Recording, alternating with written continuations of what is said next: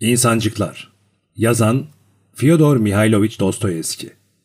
Bölüm 4 28 Temmuz.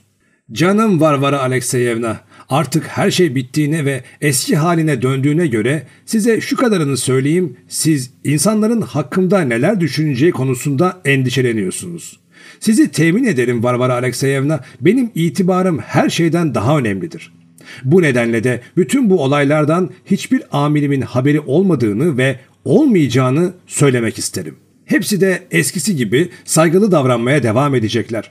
Ben sadece bir tek konuda endişeleniyorum, o da dedikodu. Evde ev sahibim sadece bağırıp duruyordu ama şimdi verdiğiniz 10 rubleyle homurdanıp durduğu borcumu ödedim. Hepsi bu. Ötekilere gelince. Onlar sorun değil.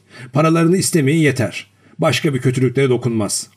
Ben sizin hakkımda düşündüklerinizi dünyadaki her şeyden üstün tutarım. Sürekli sıkıntılarımı onunla hafifletiyorum.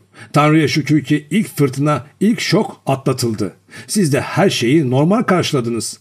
Beni bencil biri olarak kabul etmediniz. Ayrılacak gücü bulamadığım ve meleğim olarak sevdiğim için sizi aldattığımı düşünmediniz. Şimdi azimle çalışıyorum ve görevlerimi en iyi şekilde yapıyorum. Dün önünden geçerken Yestafi Ivanoviç tek kelime bile etmedi. Sizden saklayacak değilim Varenka. Borçlarım ve perişan halim bana acı veriyor ama zararı yok. Lütfen siz de ümitsizliğe kapılmayın. Eğer bana bir daha para gönderecek olursanız üzüntüden öleceğim. Artık işler değişti demek. Bu koca ihtiyarın size yardım etmesi gerekirken siz küçücük bir öksüz bana yardım ediyorsunuz. Fedora ne iyi etti de para buldu. Şu anda benim hiçbir yerden para ümidim yok. En küçük bir ümit ışığı olur olmaz size yazacağım. Ama beni en çok endişelendiren şey dedikodu. Hoşçakalın küçük meleğim. Küçücük ellerinizden öpüyorum ve bir an önce iyileşmeniz için dua ediyorum. Şu anda işe gitmem gerektiği için ayrıntılı yazamıyorum. Görevimi ihmal ettiğim zamanların açığını kapatma çabasındayım. Başıma gelenleri ve memurlarla olan maceramı size akşama yazarım. Sizi seven ve sayan Makar Devuşkin. 28 Temmuz Ah Varenka ah işte bu kez suçlu olan sizsiniz. Mektubunuzla beni hayal kırıklığına uğrattınız ve şaşırttınız. Ancak şimdi sakin haldeyken kalbimin derinliklerini inceleyince haklı olduğumu fark ettim. Ben sarhoş olmamdan söz etmiyorum. Onu boş verin hayatım. Ben size duyduğum sevgiden söz ediyorum. Bu sevgi hiç de mantıksız bir sevgi değil. Siz bu konuda bir şey bilmiyorsunuz. Keşke neden olduğunu bilseydiniz. Sizi sevmekten başka yapılacak bir şeyim olmadığını bilseydiniz böyle şeyler söylemezdiniz. Siz sadece düşündüklerinizi söylüyorsunuz. Eminim ki kalbiniz başka şeyler söylüyordur. O memurlarla aramızda neler olduğunu ben de bilmiyorum. Doğru düz hatırlamıyorum. O sıralarda çok endişeli bir haldeydim. Bir ay boyunca pamuk ipliğine bağlı gibiydim. Durumum çok korkunçtu. Ne sizi ne de evdekileri görüyordum. Hep kendi kendimeydim. Ama ev sahibim korkunç bir gürültü koparttı. Başka zaman olsa önemli değildi. Aman boş verin bağırıp dursun sevdi kadın derdim. Ama şimdi bu durum utanç verici oluyor. Hem bizim dostluğumuzu da öğrenmiş. Tanrı bilir nereden öğrendi. Evde öyle şeyler söyleyip geziniyor ki dilim tutuluyor, kulaklarımı tıkıyorum. Ama diğer insanlar öyle değil. Onlar kulaklarını tıkamıyorlar. Tam tersine duymak için çaba harcıyorlar. Nereye saklanacağımı bilemez oldum. Bütün bu talihsizlikler beni kahretti. Sonra Fedora da alçak bir çapkının kapınıza gelip size uygunsuz tekliflerde bulunduğunu söylemez mi? Kendimden bilirim bu nasıl da aşağılayıcı bir şeydir. Buna gerçekten çok üzüldüm meleğim. Kontrolümü kaybettim. Paniğe kapıldım. Öfkeyle dışarı fırladım. Doğru o ahlaksızın yanına gidecektim. Ne yapacağımı bilemedim. Benim meleğimi hiç kimse aşağılayamaz. Gerçekten çok üzgündüm. O anda kar sulu sepken yağıyordu. Çok kasvetli bir gündü. Neredeyse geri dönüyordum. O anda memur Yemelya'ya yani Yemelyan İlyiç'e rastladım. Memur demek pek doğru olmaz çünkü eskiden memurdu ve sonra bizim daireden kovuldu. Şimdilerde ne yaptığını bile bilmiyorum. Orada burada gezip duruyor. Ben de onunla yürümeye başladım. Neyse Varenka, arkadaşınızın başına gelen talihsizlikleri, katlandığı acıları öğrenmek size zevk vermez herhalde. Üçüncü günün akşamı Yemelyan beni kışkırttı. Ben de sizin canınızı sıkan adamın yanına gittim. Adresini kapıcımızdan almıştım. Doğruyu söylemek gerekirse ben bu adamı uzun zaman önce fark etmiştim zaten. Bizim binada otururken görüyordum. Bu yaptığımın çok çirkin bir şey olduğunu şimdi anlıyorum. Çünkü oraya gittiğimde kendimde değildim. Gerçekten hiçbir şey hatırlamıyorum Varenka. Tek hatırladığım yanında bir sürü insan olduğu. Belki de ben çift görüyordum. Neler söylediğimi bile hatırlamıyorum. Tek bildiğim haklı öfkemle pek çok şey söylediğim. Onlar beni kapı dışarı edip merdivenlerden attılar. Yani atmasalar bile kovaladılar. Eve nasıl döndüğümü siz de biliyorsunuz Varenka. Hepsi bu. Başka söyleyecek bir şey yok. Kuşkusuz itibarım zedelendi, gururum incindi ama bunu sizden başka kimse bilmiyor. Böyle olduğuna göre ortada bir şey yok demektir. Değil mi Varenka? Siz ne düşünüyorsunuz? Geçen sene bizim evde Aksenti Osipovic, Piotr Petrovic'in onuruna saldırıda bulunmuştu ama bunu gizlice yapmıştı. Onu kapıcı odasına çağırmış, orada her şeyi halletmişti. Olayı kapı aralığından görmüştüm. Bu işi öyle kibarca yapmıştı ki benden başka kimse görmemişti. Benim için hiç önemli değildi. Bundan hiç kimseye söz etmedim. O olaydan sonra Piotr Petrovic ile Aksenti Osipovic'in arası hiç bozulmadı. Piotr Petrovic gururlu bir adamdı. Kimseye bir şey söylemedi. Hatta birbirleriyle selamlaşıp tokalaşıyorlar bile. Kuşkusuz size itiraz edecek değilim. Yerin dibine girdiğim doğru. Buna karşı çıkmaya cesaret edemem. En kötüsü de kendi gözümden bile düştüğüm. Bu benim kaderimde varmış. Hiç kuşkusuz kaderimmiş. İnsan kaderinden kaçamaz biliyorsunuz. İşte başıma gelen sorunların ve talihsizliklerin hikayesi bu Varenka. Okumaya değmese de böyle. Pek iyi değilim Varenka. Duygularım ölmüş gibi. Size bağlılığımı, aşkımı ve saygımı sunuyorum. Sadık köleniz Makar Devuşkin 29 Temmuz Sevgili Makar Alekseyeviç, iki mektubunuzu da okudum. Derin bir iç çektim. Dinleyin beni dostum. Siz ya benden bir şeyler saklıyor, her şeyi yarım anlatıyorsunuz ya da... Bakın Makar Alekseyeviç, mektuplarınızda belli bir sıkıntının izleri var. Tanrı aşkına gelip beni görün. Hemen bugün gelin. Yemeğe bekleriz. Neler yapıyorsunuz? Ev sahibinizle nasıl geçiniyorsunuz hiç bilmiyorum. Bu konuda hiçbir şey yazmıyorsunuz. Sanki benden bir şeyler saklıyor gibisiniz. Görüşene kadar şimdilik hoşça kalın. Geleceğinize söz verin. Aslında her gün gelseniz ne güzel olur. Fedora iyi aşçıdır. Hoşça kalın. Varvara Dobroselava 1 Ağustos Sevgili Varvara Alekseyevna, minnettarlığınızı göstermek için iyiliğe iyilikle karşılık verebilme şansı bulduğunuzdan dolayı Tanrı'ya şükrediyorsunuz. Melek kalbinizin iyiliğine inanıyorum Varenka. Sitem etmek için söylemiyorum ama lütfen müsrifliğim için bana kızmayın. Evet, eğer bir kabahatim olduysa bunu kabul ederim ama sizden azar işitmek bana çok acı geliyor. Bunları söylediğim için bana kızmayın küçük dostum. Kalbimin derinliklerinde acıdan başka bir şey yok. Zavallı insancıklar hassas olur. Doğa onları böyle yapar. Bunun eskiden beri farkındayım. Zavallılar titiz olur. Dünya görüşleri biraz değişiktir. Karşılaştığı herkese gizlice yan yan bakar, kendisi hakkında konuşup konuşmadıklarını duymak için kelimelere dikkat eder. Acaba suratına bakılacak biri olmadığını mı söylüyorlar? Neler hissettiğini mi merak ediyorlar? Nasıl biri olduğunu mu düşünüyorlar? Herkes zavallının eski bir kilimden daha değersiz olduğunu bilir. Kimsenin kendisine saygı göstermesini beklemez.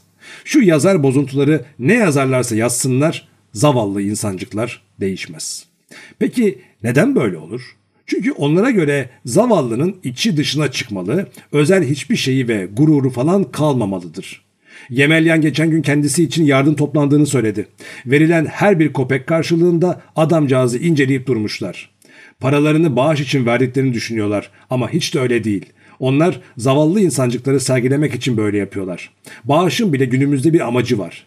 Belki de hep böyleydi kim bilir. Ya nasıl yapacaklarını bilemiyorlar ya da çok iyi biliyorlar. Bunlardan biri. Siz belki bilmiyordunuz ama durum böyle. Başka bir konuda olsa bir şey söyleyemeyiz ama bu konuları iyi biliriz. Peki nasıl oluyor da zavallıcıklar bütün bunları biliyorlar ve böyle düşünebiliyorlar? Çünkü tecrübeleri var. Çünkü biliyor ki bir beyefendi restorana gidip şu zavallı bugün ne yiyecek acaba? Ben et sote yerken o yağsız yulaf lapası yiyecek der kendi kendine. Peki benim ne yiyeceğimden ona ne? Böyle şeyler düşünen insanlar var var Enka inanın var. Bu utanmaz alaycılar etrafta dolaşıp insancıklar ayaklarını yere basa basa mı yoksa parmak uçlarında mı yürüyorlar diye bakarlar. Filan bölümün falan memurunun çizmesinden parmakları görünüyor. Ceketinin dirsekleri yıpranmış derler.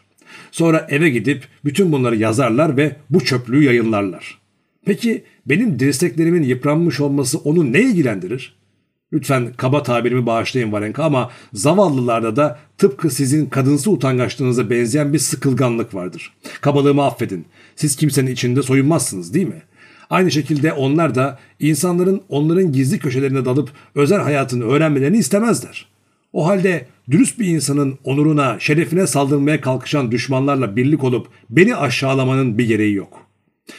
Bugün dairede otururken kendimi çirkin ve darmadağınık bir ihtiyar gibi hissettim. Utançtan yerin dibine girdim. Kendimden çok utandım Varenka. İnsanın ceketindeki yırtıktan dirsekleri görünürken, ceketinin düğmeleri sallanırken utanması hiç de şaşılacak bir şey değildir. Üstelik bugün masam da çok dağınıktı. Bunlar da insanın canlılığını alıyor. Ne diyeyim? Stepan Karloviç bugün benimle bir iş hakkında konuştu. Konuştukça konuştu. Sonra da ah Makar Alekseyeviç ihtiyar dedi ama gerisini getiremedi. Ben neler söyleyeceğini tahmin ettim ve kafamın teline kadar kızardım. Ortada bir şey yoktu ama ben yine de rahatsız oldum. Aklıma bin türlü şey geldi. Ya ötekiler de duyduysa? Tanrı korusun inşallah duymamışlardır. Benim kuşkulandığım birisi var. Bu alçaklar hiçbir şey aldırmazlar. Beni ele verirler. Yarım kopek için insanın bütün özel hayatını gözler önüne sererler. Hiçbir şey onlar için kutsal değildir. Bunlar kimin işi biliyorum. Ratazyayev'in işi. Bizim daireden birini tanıyor ve bildiği her şeyi bazı eklemelerle onu anlatıyor ya da hikayeyi kendi dairesinde anlatıyor. O da dilden de dolaşıp bize kadar geliyor. Olay ne olursa olsun bizim binadaki herkes en ince ayrıntısına kadar her şeyi biliyor.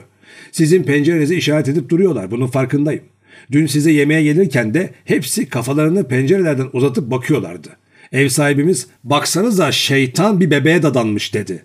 Sizin için de uygunsuz bir kelime kullandı. Ama Ratazeyev'in sizi ve beni edebiyatına konu ederken yazdıklarının yanında solda sıfır kalır. Bunu bana kendisi söyledi. Hatta kiracılardan bazıları da tekrarladılar. Artık ne düşüneceğimi, ne yapacağımı bilemiyorum. Günahımızı saklamanın artık bir anlamı yok. Tanrı'nın gazabını üzerimize aldık meleğim. Sıkılmayayım diye bana bir kitap göndereceğinizi söylüyorsunuz. Aman canım ne kitabı. Deli saçmaları. Romanlar saçmadır. Saçmalık olsun diye yazılırlar. Aptal insanların okuması için. İnanın bana bunca yıllık deneyimime güvenin. Eğer bir gün gelir size Shakespeare'den söz ederlerse, Shakespeare bir edebiyattır derlerse onun da saçmalık olduğunu hatırlayın. Deli saçmasıdır. Halkla alay etmek için yazılmıştır. Makar Devuşkin 2 Ağustos Sayın Makar Alekseyeviç, hiçbir şey için endişelenmeyin. Tanrı'nın yardımıyla her şey yoluna girer. Fedora hem kendisi hem de benim için bir sürü iş getirmiş. Mutlulukla işe koyulduk. Belki durumumuzu kurtarırız. Fedora Anna Fyodorovna'nın bu işte parmağı olduğundan kuşkulanıyor ama ben hiç aldırmıyorum. Bugün nedense kendimi çok mutlu hissediyorum. Borç para almak istiyordunuz. Tanrı korusun. Geri ödemek zorunda kaldığınız zaman başınız derde girer. Biraz daha tutumlu olmaya çalışsak iyi olacak. Ev sahibinizi aldırmayın. Bize daha sık gelin. Diğer düşmanlarınız konusunda da bence biraz gereksiz yere kuşkuya kapılıyorsunuz Makar Alekseyeviç. Size geçen sefer de söylemiştim. Diliniz biraz bozuk. Bir daha görüşene dek şimdilik hoşçakalın. Sizi mutlaka görmek istiyorum.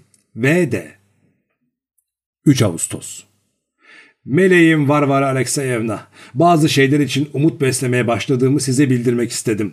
Kimseden borç almamamı yazıyorsunuz. Benim küçük güvercinim bundan kaçınmak imkansız. Ben pek iyi değilim. Ya sizin de işleriniz birdenbire kötü gitmeye başlarsa? Yani siz de çok zayıfsınız. Bu yüzden de borç para almam gerektiğini yazdım size.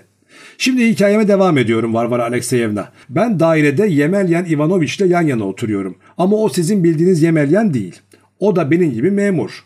İkimiz de dairenin en eski ve yaşlı memurlarıyız. İyi bir adamcağızdır, etliye sütlüye karışmaz. Fazla konuşmaz ama hep asık suratlıdır. İyi bir memurdur. Yazısı da çok güzeldir. Değerli bir adam. İkimiz hiçbir zaman çok samimi olamadık. Sadece selamlaşırız, vedalaşırız o kadar. Çakıya ihtiyacım olursa ondan isterim. Çakınızı verir misiniz lütfen Yemelyan Ivanoviç derim. Kısacası ilişkimiz aynı dairede çalışmanın gerektirdiği konuşmaların ötesine geçmez. Makar Alekseyeviç, son günlerde neden o kadar düşüncelisiniz dedi bugün bana. Bir zararı dokunmayacağını anlayıp ona kafamdan geçenleri anlattım. Durum böyle böyle Yemelyan Ivanoviç dedim. Daha doğrusu ona her şeyi anlatmadım. Tanrı korusun cesaretim olmadığı için hiç kimseye anlatmam zaten.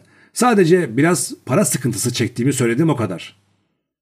Siz yapmanız gerekeni bilirsiniz dostum, dedi Yemelyan Ivanoviç. Piotr Petroviç'ten istesenize. Faizde para veriyor. Ben de almıştım. Çok fazla faiz almıyor. Size yük olmaz.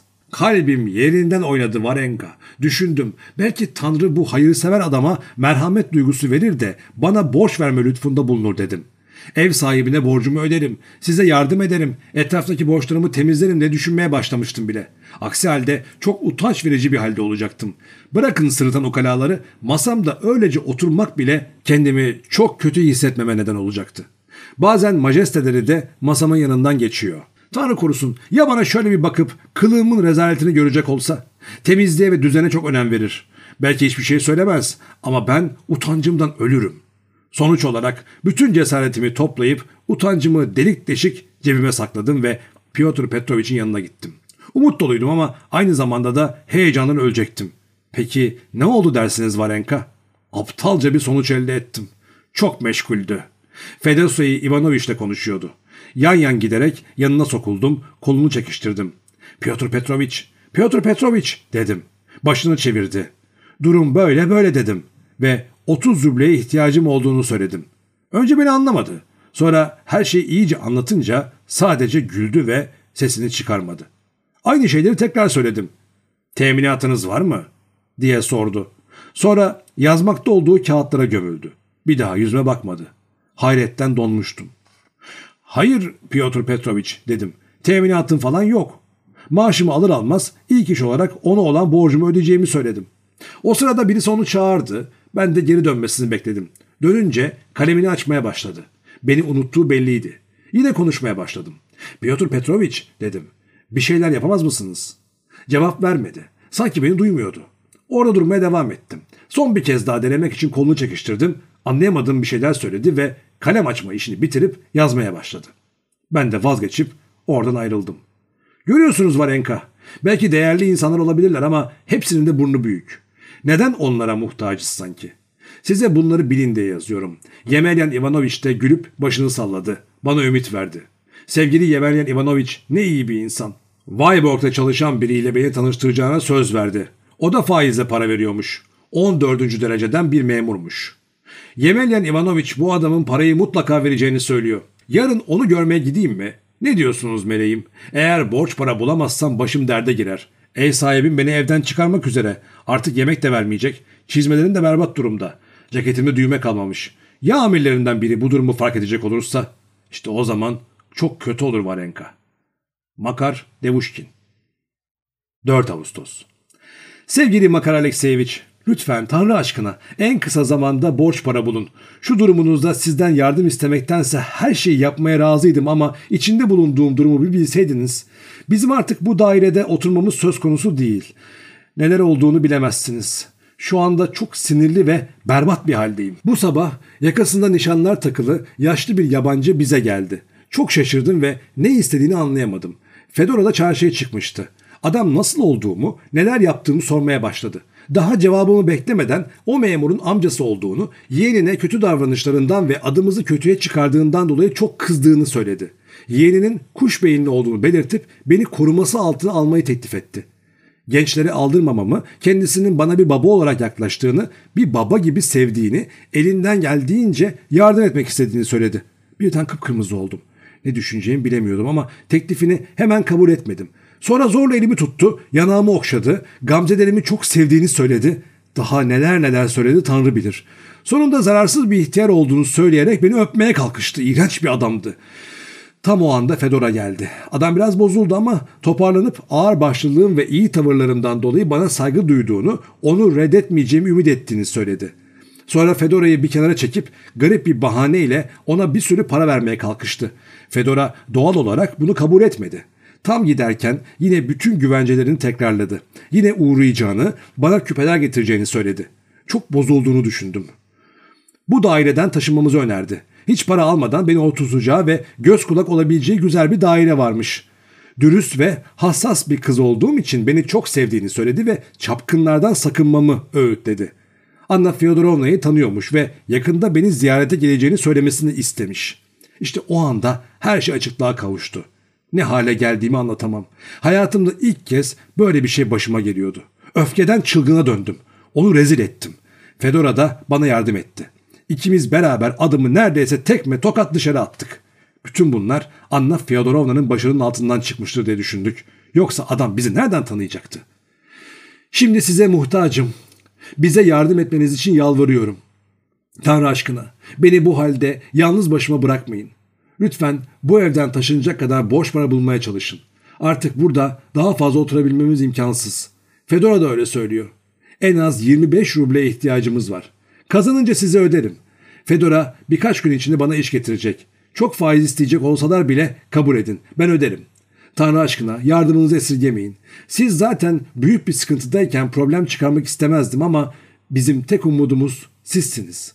Hoşçakalın Makar Alekseyevich. Bizi sakın unutmayın. Tanrı yardımcınız olsun. V.D.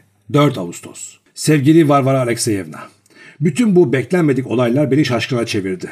Böyle felaketler beni perişan ediyor. Şu dal kavuk şeytan kılıklı ihtiyarlar sizi hasta edip yatağa düşürmekte kalmıyor, beni de tüketmeye çalışıyor. Yemin ederim başarıya ulaşacaklar. Size yardım edememektense ölürüm daha iyi. Yapamayacak olursam ölürüm Varenka, ölürüm. Ama eğer yardım edecek olursam da bu sefer bu baykuşların öldüresiye gagaladıkları bu yavru yuvadan uçup gidecek. İşte beni yiyip bitiren bu. Ah Varenka, siz de çok zalimsiniz. Neden böylesiniz? Acı çektiniz, aşağılandınız, sıkıntıdasınız küçük kuşum. Üstelik bana sorun çıkardığınızı düşünerek de canınızı sıkıyorsunuz. Paramı ödeyeceğinize de söz veriyorsunuz. Bu da demektir ki bu hassas sağlığınızla parayı zamanında verebilmek için kendinizi öldüreceksiniz. Yani şu söylediğinize bir bakın Varenka. Neden dikiş dikme zorunda kalasınız? Neden çalışmak zorundasınız? Neden güzel başınızı ağrıtıyorsunuz? Güzelim gözlerinizi yıpratıyor, sağlığınızı bozuyorsunuz. Ah Varenka ah. Bakın küçük güvercinim ben hiçbir işe yaramayan bir adamım. Bunu biliyorum ama bir şeyler yapmaya çalışacağım. Bütün zorlukları yeneceğim. Dışarıdan iş alacağım. Herkesin temize çekme işini yapacağım. Teklif beklemeden kendiliğimden başvuracağım. Bana iş vermeleri için onları zorlayacağım. Biliyorsunuz güzel yazan insanlara ihtiyaçları var. Bunu çok iyi biliyorum. Sizin kendinizi yıpratmanıza asla izin vermem. Böyle yıpratıcı bir işi yapmanızı istemem. Kesinlikle para bulacağım meleğim. Bulamazsam ölürüm daha iyi. Yüksek faizden korkmamamı yazıyorsunuz güvercinim. Korkmam, korkmayacağım. Beni hiçbir şey korkutamaz. 40 ruble isteyeceğim meleğim. Çok fazla sayılmaz değil mi hayatım? Hemen istemeyle bana 40 ruble verecek kadar güvenirler mi acaba? Yani sizce ilk görüşte böyle bir güven bırakabilir miyim? Daha ilk bakışta benim hakkımda iyi bir izlenim edinirler mi? Görünüşümü gözünüzün önüne getirin. Sizce güven verebilir miyim? Ne dersiniz? Öyle korkuyorum, öyle korkuyorum ki bu korku beni hasta ediyor. 40 rublenin içinden sizin için 20 ruble ayırırım Varenka. 2 rublesini ev sahibi için, kalanını da kendi harcamalarım için ayırırım. Biliyorsunuz ev sahibine biraz daha fazla vermem gerekiyor. Bu şart. Ama şöyle bir düşünüp ihtiyaçlarımı hesap edecek olursanız ona daha fazla veremeyeceğimi anlarsınız. Bu yüzden konuşmaya da gerek yok. En iyisi unutalım. Bir çift çizmeye bir gümüş ruble harcamayacağım. Şu eskilerin beni yarın daireye kadar götürebileceğini hiç sanmıyorum. Yeni bir kravat da almam lazım. Eski kravatımı bir yıldır takıyorum ama siz bana eski önlüğünüzden bir kravat hatta bir de gömlek yakası dikmeye söz verdiğiniz için artık kravatı düşünmüyorum. Demek ki şimdi bir çift çizmem bir de kravatım olacak. Şimdi sıra düğmelere geldi. Siz de kabul edersiniz ki düğmesiz dolaşamam. Düğmelerimin yarısı kopmuş. Ekselansları bu durumu fark edecek diye ödüm kopuyor. Kim bilir neler söyler. Ama zaten söyleyecekleri nasıl olsa duyamam. Çünkü bunu düşünmek bile beni öldürüyor. Ah Varenka, bütün bunlardan sonra üç rublem kalacak. Bu da yaşamaya ve tütün almaya yeter. Çünkü tütünsüz yaşayamam meleğim. Pipomu ağzıma almayalı dokuz gün oldu. Aslına bakarsanız size hiç sözünü etmeden tütün almam gerekirdi ama utandım. Siz orada sefillik içinde çok gerekli ihtiyaçlarınızı karşılayamadan yaşarken benim burada lüks bir hayat sürmem doğru olmazdı. Bu yüzden de vicdan azabından kurtulmak için size söylüyorum. Size açık açık itiraf edeyim Varenka. Çok kötü bir durumdayım. Hiç bu kadarı olmamıştı. Ev sahibi beni küçümsüyor. Zaten kimseden saygı görmüyorum. Çok parasızım. Borçluyum zaten. Daha önceki iyi günlerimde bile bana itibar göstermeyen memur arkadaşlarım arasındaki durumum kelimelerle ifade edilemez. Duygularımı saklıyorum. Her şeyimi herkesten dikkatle saklıyorum. Büroya gizlice geliyorum, herkesten uzak duruyorum. Ancak size anlatma gücüm var. Peki ya bana parayı vermezse? Yo Varenka artık bunları düşünmesek ve canımızı şimdiden sıkmasak iyi ederiz. İşte bu yüzden artık daha fazla düşünmememiz, kötü fikirlerle canımızı sıkmamamız için bunları yazıyorum. Ah, ah tanrım. Ya bunlar gerçekleşmezse halimiz ne olur o zaman? O daireden taşınmazsanız ben de sizinle beraber olurum. Yo yo. Bir daha eve hiç geri dönmem. Bir yerlere gidip kaybolurum. Tıraş olacağımı oturmuş mektup yazıyorum. O zaman insan daha iyi görünüyor. Görünüş çok önemlidir. Tanrı yardımcımız olsun. Dua edip öyle çıkacağım. Devuşkin 5 Ağustos Sevgili Makar Alekseyevich, lütfen ümitsizliğe kapılmayın. Zaten yeterince sorun var. Size 30 gümüş kopek gönderiyorum. Daha fazlası mümkün değil. En çok ihtiyacınız olan şeyi alın. En azından yarına kadar idare edebilirsiniz. Başka bir şeyimiz kalmadı. Yarın ne olur bilemem. Durum kötü Makar Alekseyevich. Başaramasak da üzülmeyin. Ne yapalım olsun. Fedora bunun büyük bir felaket olmadığını söylüyor. Bir süre daha bu dairede oturabilirmişiz. Hem taşınsak bile bundan bir karımız olmazmış. Eğer isterlerse bizi her yerde bulabilirlermiş. Ama ben artık burada kalmak istemiyorum. Eğer bu kadar üzgün olmasam size biraz daha yazardım.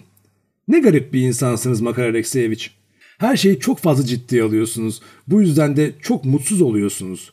Bütün mektuplarınızı dikkatle okuyorum ve her bir mektubunuzda kendiniz için olmadığı kadar benim için endişelendiğinizi görüyorum. Kuşkusuz insanlar iyi bir kalbiniz olduğunu söylerler ama bence bu çok fazla. Size dostça bir öğüt vereyim Makar Alekseyevich. Size minnettarım. Benim için yaptıklarınıza minnettarım. Her şeyi takdir ediyorum. İstemeden sebep olduğum felaketlerden sonra sizin hala benim sevinçlerimi, acılarımı ve heyecanlarımı yaşadığınızı gördükçe neler hissettiğimi bir düşünün. Eğer insan başka birisinin dertlerini bu denli ciddiye alıp ilgilenirse sonu mutsuzluk olur.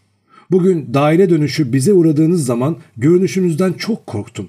Sapsarıydınız, korkmuştunuz, umutsuzdunuz, korkunç görünüyordunuz. Başaramadığınızı söylemeye korkuyordunuz. Beni hayal kırıklığına uğratmaya ya da üzmeye korkuyordunuz. Sonra benim güldüğümü görünce rahatladınız. Makar Alekseyevich, o kadar perişan olmayın. Mutsuzluğa kapılmayın. Daha mantıklı olun rica ediyorum. Size yalvarıyorum. Göreceksiniz her şey yoluna girecek. Her şey düzelecek. Aksi halde böyle yaşamanız, hep insanların acılarını üzülmeniz, perişan olmanız çok kötü sonuçlar doğuracak. Hoşçakalın dostum. Size yalvarıyorum. Benim için endişelenmeyin. V.D. 5 Ağustos Varenka, küçük güvercinim. Pekala meleğim, pekala. Demek benim borç para bulma konusundaki başarısızlığımın büyük bir felaket olmadığına karar verdiniz. Güzel o zaman, artık içim rahatladı. Sizin adınıza memnun oldum. Beni bu yaşımda terk edip gitmeyeceğinize, orada oturacağınıza da çok sevindim. Aslında doğruyu söylemek gerekirse mektubunuzda benim için bu kadar güzel kelimeler yazdığınızı, duygularıma değer verdiğinizi gördükçe sevincimden uçuyorum. Bunu gururumdan söylemiyorum. Duygularıma bu kadar önem verdiğinize göre beni seviyor olmalısınız. Neyse şimdi benim duygularımdan konuşmanın bir anlamı yok. Duygular yerinde kalsın. Mektubunuzda yüreksiz olmamamı yazıyorsunuz. Evet meleğim. Ben de kendi kendime yüreksiz olmamam gerektiğini söylüyorum. Ama yarın işe giderken giyeceğim ayakkabılarımın halini siz de biliyorsunuz. Sorun bu Varenka. Bilirsiniz böyle sorunlar insanı yer bitirir. Ama aslına bakarsanız ben sadece kendim için üzülmüyorum. Sadece kendim için sıkıntı çekmiyorum. Ben Ayaz'da bile dışarı paltosuz ya da ayakkabısız çıkmaya aldırmam. Buna dayanabilirim. Her şeye katlanırım. Sıradan basit bir insanım ben. Ama insanlar ne derler? Paltosuz dolaşırsam sivri dilli düşmanlarım neler konuşurlar? Bilirsiniz insan başkaları için giyinir. Ayakkabılar insanın onurunu ve adını korumak içindir. Delik ayakkabılarla insan hem onurunu hem de namını kaybeder. Buna inanın. Deneyimlerime güvenin küçüğüm. O çala kalem yazan yazar müsveddelerini değil, dünyayı ve insanları iyi tanıyan bu ihtiyarı dinleyin. Size bugün olanların hepsini yazmadım küçüğüm. İnsanın bir yıl boyunca çekebileceği acıyı ben bir sabah çektim. Şöyle oldu. Sabah hem adamı bulabilmek hem de işe yetişebilmek için erkenden yola koyuldum. Nasıl da yağmur yağıyordu bir bilseniz. Paltoma sımsıkı sarınıp yürürken bir yandan da düşünüyordum. Tanrım günahlarımı bağışla. Dileklerimi kabul et. Sen X kilisesinden geçerken haç çıkardım ve günahlarım için tövbeler ettim. Sonra da Tanrı ile pazarlığa girişmenin yanlış olduğunu düşündüm. Düşüncelere dalmıştım. Hiçbir şey görmüyordum. Nereye gittiğimin farkına bile varmadan yürüyüp duruyordum. Sokaklar bomboştu. Rastladığım birkaç kişi endişeli ve meşgul görünüyordu. Bunda şaşılacak bir şey yoktu. Günün bu saatinde ve bu havada sokağa kim çıkardı? Kil içinde bir işçi grubuna rastladım. Kaba insanlar beni itip geçtiler. Birden içime bir korku düştü. Paniğe kapıldım. Doğruyu söylemek gerekirse parayı düşünmek bile istemiyordum. Her şey şansa kalmıştı. Tam Voskerenski köprüsünü geçerken ayakkabımın tekinin tabanı düştü. Nasıl yürüyebildiğimi bilemiyorum. O sırada bizim dairede çalışan Yermolayev karşıma çıkmaz mı? Durakladı, beni dikkatle izlemeye başladı. Sanki vodka parası isteyecek gibiydi. Şimdi vodkanın sırası mı diye düşündüm. Çok yorgundum. Durdum, biraz dinlendim ve sonra yoluma devam ettim. Dikkatimi verebileceğim bir şeyler aradım etrafta. Zihnimi dağıtmak, biraz neşelenmek istedim. Ama nerede? Düşüncelerimi yönelteceğim hiçbir şey yoktu. Üstelik öyle çamur içindeydim ki kendimden utanıyordum. Sonunda uzakta çatısı kule şeklinde bir ev gördüm. Evet diye düşündüm işte orası. Yemelyan Ivanoviç aynen böyle tarif etmişti. Burası Markov'un evi. Markov faizle para veren adam hayatım. O anda biraz sersemlemiştim. Ne yaptığımı bilmiyordum. Markov'un evi olduğunu bilmeme rağmen oradaki polise sordum. Memur bey bu ev kimin evi? Adam ters biriydi. Sanki konuşmak büyük bir çaba istermiş gibi dişlerinin arasından sinirli sinirli cevap verdi. Kimin evi mi? Tabii ki Markov'un. Şu polisler hep böyle duygusuz mudur? Ama bana ne onlardan canım. O andan sonra her şey bana kötü ve tatsız geldi. Her şey arka arkaya geliyordu. Her şey insanın ruh haline uygundur zaten. Bu hep böyle olmuştur. Evin önünde tam üç kez bir aşağı bir yukarı gidip geldim. Yürüdükçe daha da kötü oldum. Hayır, bana para falan vermeyecek diye düşündüm. Hayatta vermez, beni tanımıyor bile. Bu çok nazik bir konu. Ben de pek güvenilir görünmüyorum. Neyse, kadere bırakalım. Sonradan pişmanlık duymaktansa böylesi daha iyi. Beni yiyecek değil ya. Yavaşça bahçe kapısını açtım. Sonra bir başka talihsizlikle karşılaştım. Aptal bir bekçi köpeği peşime takılı verdi. Öfkesinden kuduruyor, sesinin son perdesinden havlıyordu. Böyle önemsiz ve küçük olaylar insanı çileden çıkarır Varenka. Kendine olan güvenini sarsar. Daha önceki kararlılığını siler götürür. Bu yüzden de ölü gibi eve girdim ve yeni bir talihsizliğin içine balıklama dalmış oldum. Giriş karanlık olduğu için önümü göremeyerek bakraçlara süt boşaltan bir köylü kadına çarptım ve süt yerlere döküldü. Aptal kadın avaz avaz bağırmaya başladı. Sen nereye gittiğini sanıyorsun, ne istiyorsun? Sonra da beddualar yağdırdı. Böyle zamanlarda hep bu tür şeyler başıma gelirdi. Herhalde kaderim böyleydi. Böyle işlere karışı verirdim. Gürültüyü duyan yaşlı bir Finli kadın kapıdan başını uzattı. Hemen yanına gittim. Markov burada mı oturuyor dedim. Hayır dedi ve orada durup beni incelemeye başladı. Ne yapacaksınız onu? Yemelya'nın söylediklerini anlattım ve iş için geldiğimi söyledim. Yaşlı kadın kızını çağırdı. Ayakları çıplak yetişkin bir kız geldi. Babanı çağır. Herhalde yukarıda kiracının yanındadır. Sonra bana döndü. İçeri buyurun dedi. İçeri girdim. O da fena sayılmazdı. Duvarda bazı generallerin portreleri asılıydı. Odada bir kanepe, yuvarlak bir masa, muhabbet çiçekleri ve kına çiçeği vardı. Şuradan çekip gitsem mi acaba diye düşündüm. Az kalsın kaçacaktım Varenka. Yarın gelsem daha iyi olacak dedim kendi kendime. O zaman hava daha iyi olur. Hem de aradan zaman geçer. Bugün süt döküldü. Generaller de bana ters ters bakıp duruyorlar. Ak saçlı, patlak gözlü, ufak tefek bir adam geldiği zaman kapıya kadar yürümüştüm bile. Üzerinde yağ lekeleri olan bir röpte şambır giymiş, beline de ip bağlamıştı. Neden geldiğimi sordu. Ben de Yemelyan Ivanoviç'in gönderdiğini söyledim. 40 ruble isteyecektim dedim ama cümlemi bitiremedim. Oyunu kaybettiğimi gözlerinden anlamıştım. Veremem dedi. Aslına bakarsanız param yok. Hem güvenceniz var mı? Hiç güvencem olmadığını açıklamaya çalıştım. Hem Yemelyan Ivanoviç demişti ki... Neyse işte. Neler dediğini ona anlattım. Her şeyi dinledikten sonra Yemelyan Ivanoviç'in size söylediklerini boş verin. Gerçekten param yok. Biliyordum zaten diye düşündüm. Bunun böyle olacağını tahmin etmiştim. Hissetmiştim.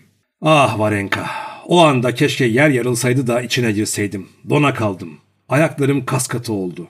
Buz gibi bir şey sırtımdan aşağı indi. Ona baktım, o da bana baktı. Tamam dostum artık gidebilirsiniz. Orada durmanızın bir yararı yok der gibiydi. Eğer böyle bir şey başka şartlarda olsaydı utancımdan yerin dibine girerdim. Ne için para lazımdı diye sordu. Gerçekten de böyle sordu Varenka. Orada öylece boş boş durmamak için ağzımı açıp konuşacaktım ama lafımı kesti. Hiç param yok. Eğer olsaydı memnuniyetle verirdim dedi. Sonra ona dil dökmeye başladım. Çok az bir paraya ihtiyacım olduğunu, belirlenecek bir tarihte ödeyeceğimi, dilediği kadar faiz isteyebileceğini söyledim. Tamamını ödeyeceğime yeminler ettim. O anda sizi düşündüm. Talihsizlikleriniz, yoksulluğunuz ve bana gönderdiğiniz 50 kopek aklıma geldi. Yo yo faiz problem değil ama keşke bir güvenceniz olsaydı. Gerçi param da yok zaten. Hiç yok yemin ederim. Olsaydı memnuniyetle verirdim. Bir de yemin ediyordu alçak. Nasıl dışarı çıktığımı, Vyborg Caddesi'ne geçip Vokrosenski Köprüsü'ne geldiğimi hatırlayamıyorum. Çok yorgundum. İliklerime kadar donuyordum. Daireye gittiğimde saat 10'u bulmuştu. Üzerimdeki çamurları fırçalamak istedim ama hadememiz sene giriyor izin vermedi. Fırçayı bozarsın biliyorsun devletin malı dedi. İşte herkes bana böyle davranıyor. Bu insanlar için ayakkabılarını sildikleri bez kadar değerim yok. Beni en çok mahveden nedir biliyor musunuz Valenka? Para falan değil. Bütün bu günlük sıkıntılar, fısıldaşmalar, gülüşmeler ve şakalar. Belki ekselansları yine benimle özel olarak ilgilenebilir. Ama yok. Artık altın günlerim bitti. Bugün bütün mektuplarınızı tekrar tekrar okudum. Beni çok hüzünlendirdi. Hoşça kalın hayatım. Tanrı sizi korusun.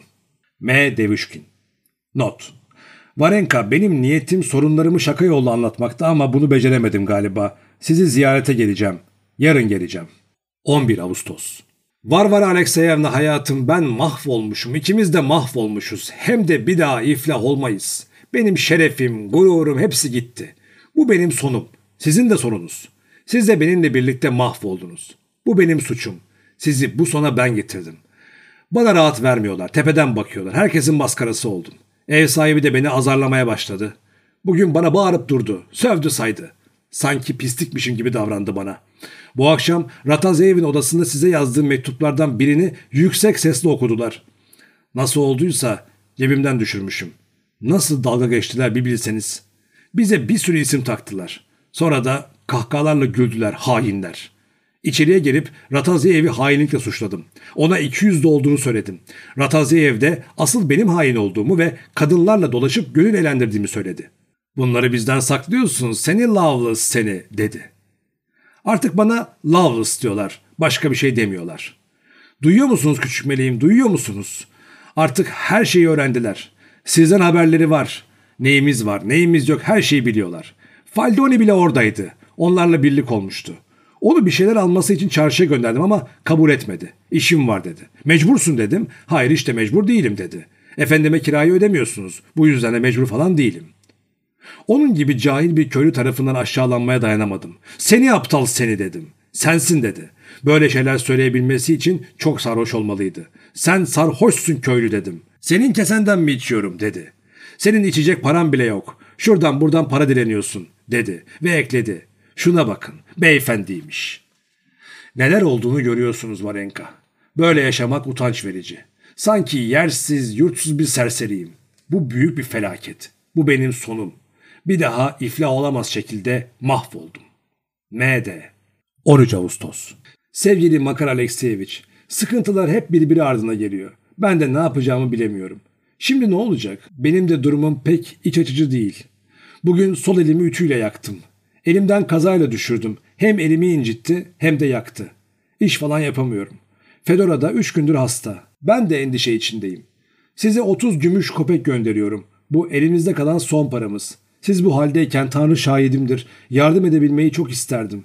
Üzüntümden ağlayacağım neredeyse. Hoşça kalın dostum. Bugün bizi ziyarete gelirseniz biraz teselli bulacağım. V.D. 14 Ağustos Makar Alekseyevich size ne oldu?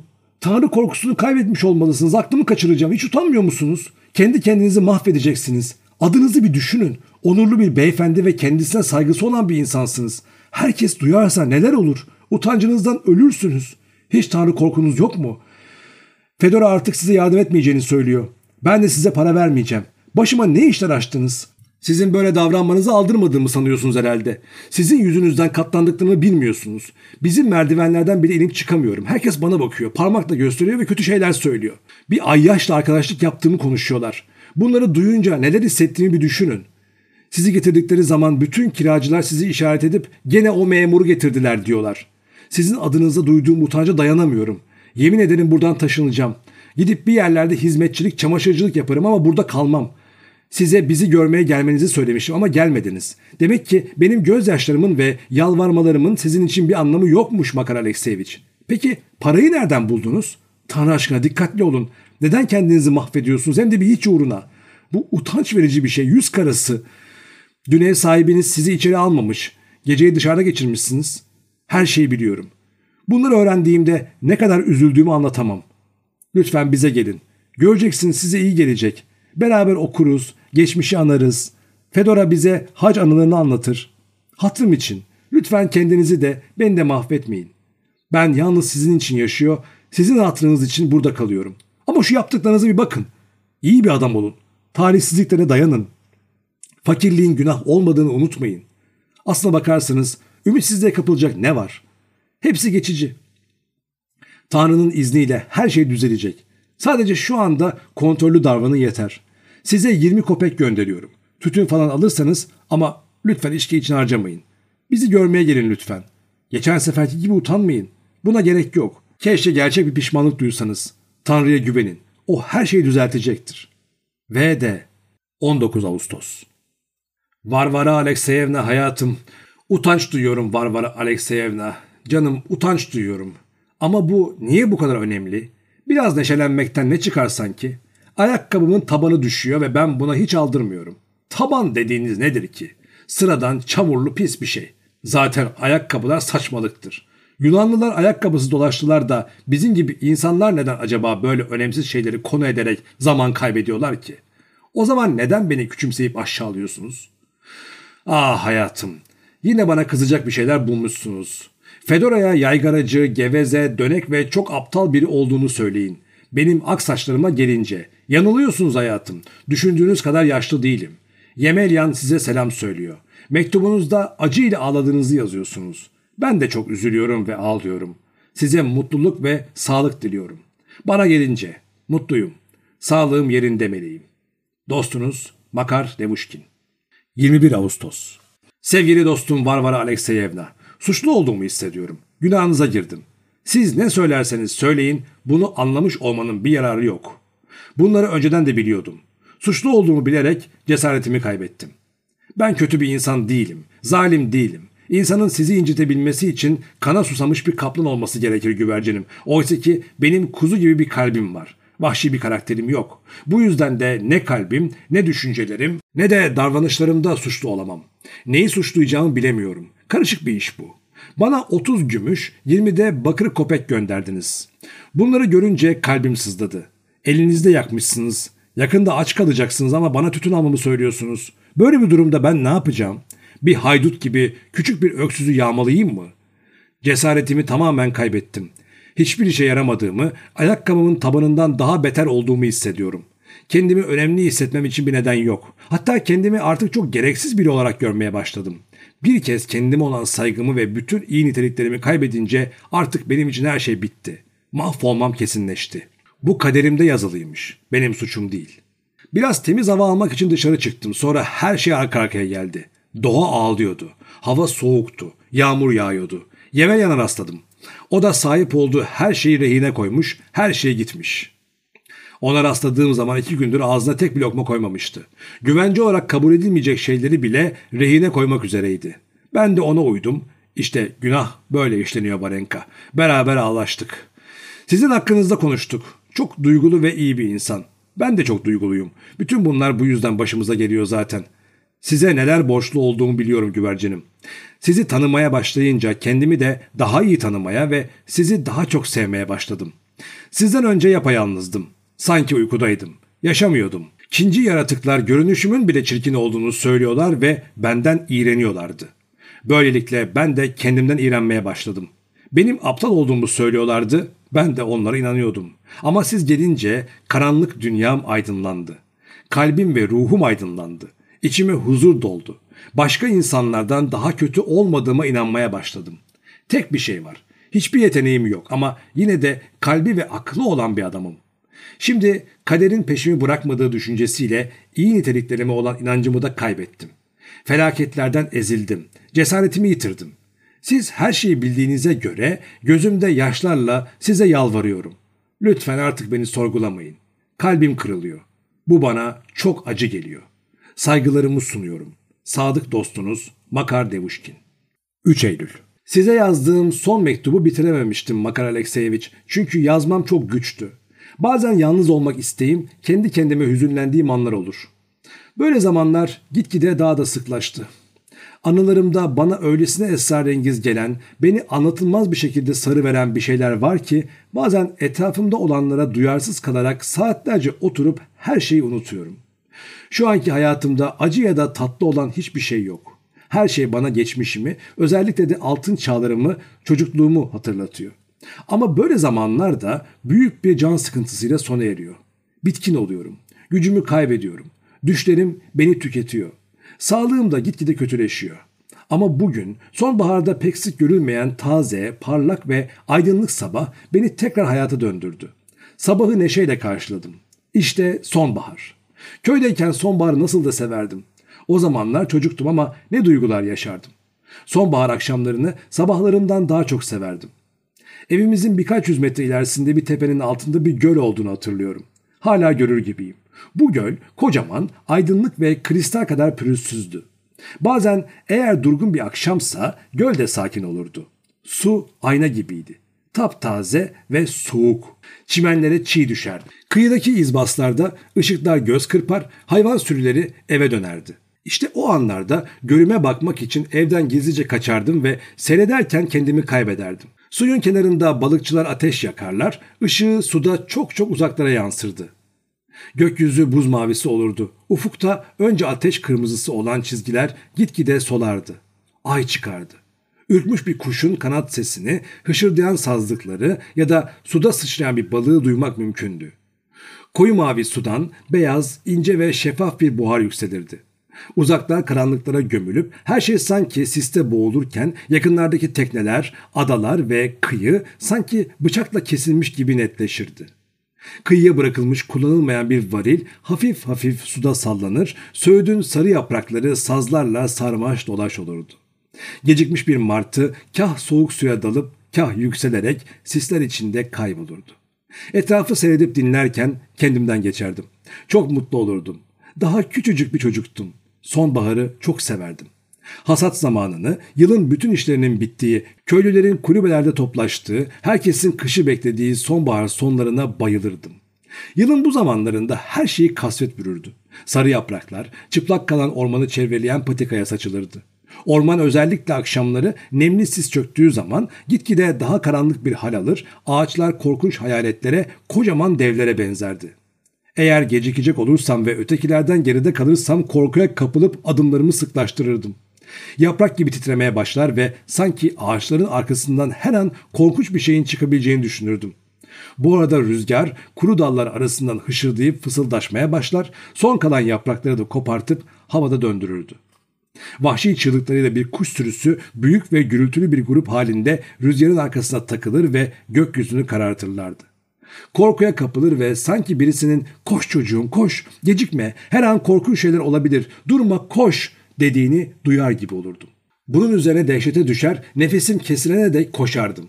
Nefes nefese eve gelirdim. Evde daima bir gürültü ve neşe olurdu. Biz çocukların hep yapılacak bir şeyleri vardı. Bezelye ve haşhaş kabuğu soymak gibi. Nemli odunlar sobada çıtırdardı. Annem çalışmalarımızı neşe içinde izlerdi. Yaşlı dadımız Ulyana bize eski günlerden söz eder ya da büyücülerin ve ruhların korkunç hikayelerini anlatırdı. Biz çocuklar dudaklarımızda gülümsemeyle birbirimize sokulurduk. Sonra birdenbire susardık. Dinleyin bir ses var. Sanki biri kapıyı çalıyordu ama bir şey yoktu. Bu Frolovna'nın çıkığının sesiydi. Birden kahkahayı basardık. Sonra geceleri korkudan uyuyamazdık. Korkunç rüyalar görürdük. Gece yarısı uyanır, kıpırdamaya bile korkardım. Gün ağrana kadar yorganın altında titrerdim. Sabah papatya kadar taptaze kalkardım. Pencereden bakardım. Kırlar kırağa kaplı olurdu. Sonbahar kırağısı çıplak dallarda sallanırdı.